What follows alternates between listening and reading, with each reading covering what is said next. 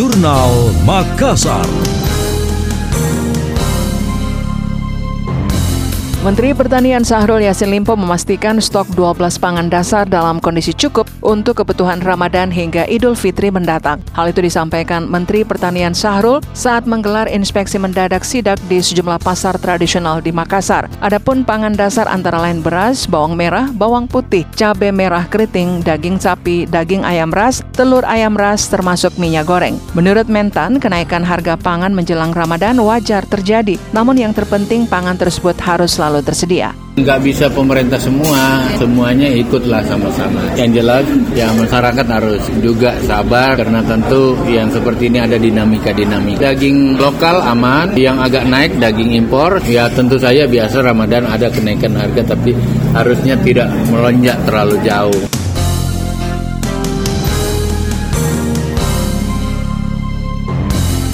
Dalam sidak, Mentan Sahrul juga menemukan persoalan terkait distribusi minyak goreng curah. Ia menyebut alokasi minyak curah cukup besar, akan tetapi penyalurannya ke pasar kurang lancar. Karenanya ia telah melaporkan kondisi tersebut ke Menteri Perindustrian dan Menteri Perdagangan selaku instansi yang berwenang. Tentu saja kalau minyak goreng karena itu industri, saya sudah tidak masuk.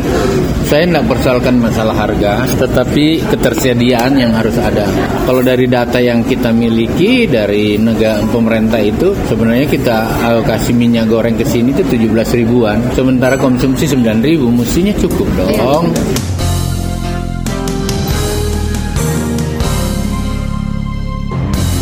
Sahrul menambahkan pihaknya telah melakukan pengendalian stok pangan di 34 provinsi di Indonesia. Salah satu upaya yang ditempuh yakni dengan mengirim komoditi dari daerah surplus ke daerah defisit.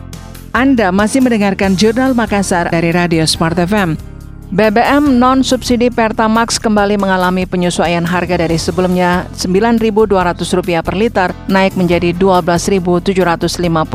Kenaikan harga itu berlaku sejak 1 April 2022. Area Manager Communication Relation and PT Pertamina Patraniaga Regional Sulawesi, Laude Sarifudin Mursali mengatakan penyesuaian harga disebabkan harga minyak dunia yang kian melambung di atas 100 dolar Amerika per barrel. Hal ini pun mendorong harga minyak minyak mentah Indonesia atau Indonesia Crude Price ICP ikut melonjak hingga lebih dari 56 persen. Akan tetapi Pertamina mengklaim penyesuaian harga ini masih jauh di bawah nilai keekonomiannya. Sebab berdasarkan perhitungan seharusnya harga Pertamax bisa menembus 16.000 per liter. Dengan harga baru Pertamax, Pertamina berharap masyarakat tetap memilih BBM non-subsidi yang lebih berkualitas sesuai spesifikasi kendaraan. Terlebih menurut Laude, harga Pertamax saat ini terbilang masih terjangkau terjangkau, khususnya bagi pemilik kendaraan mesin terkini yang tergolong kategori mampu.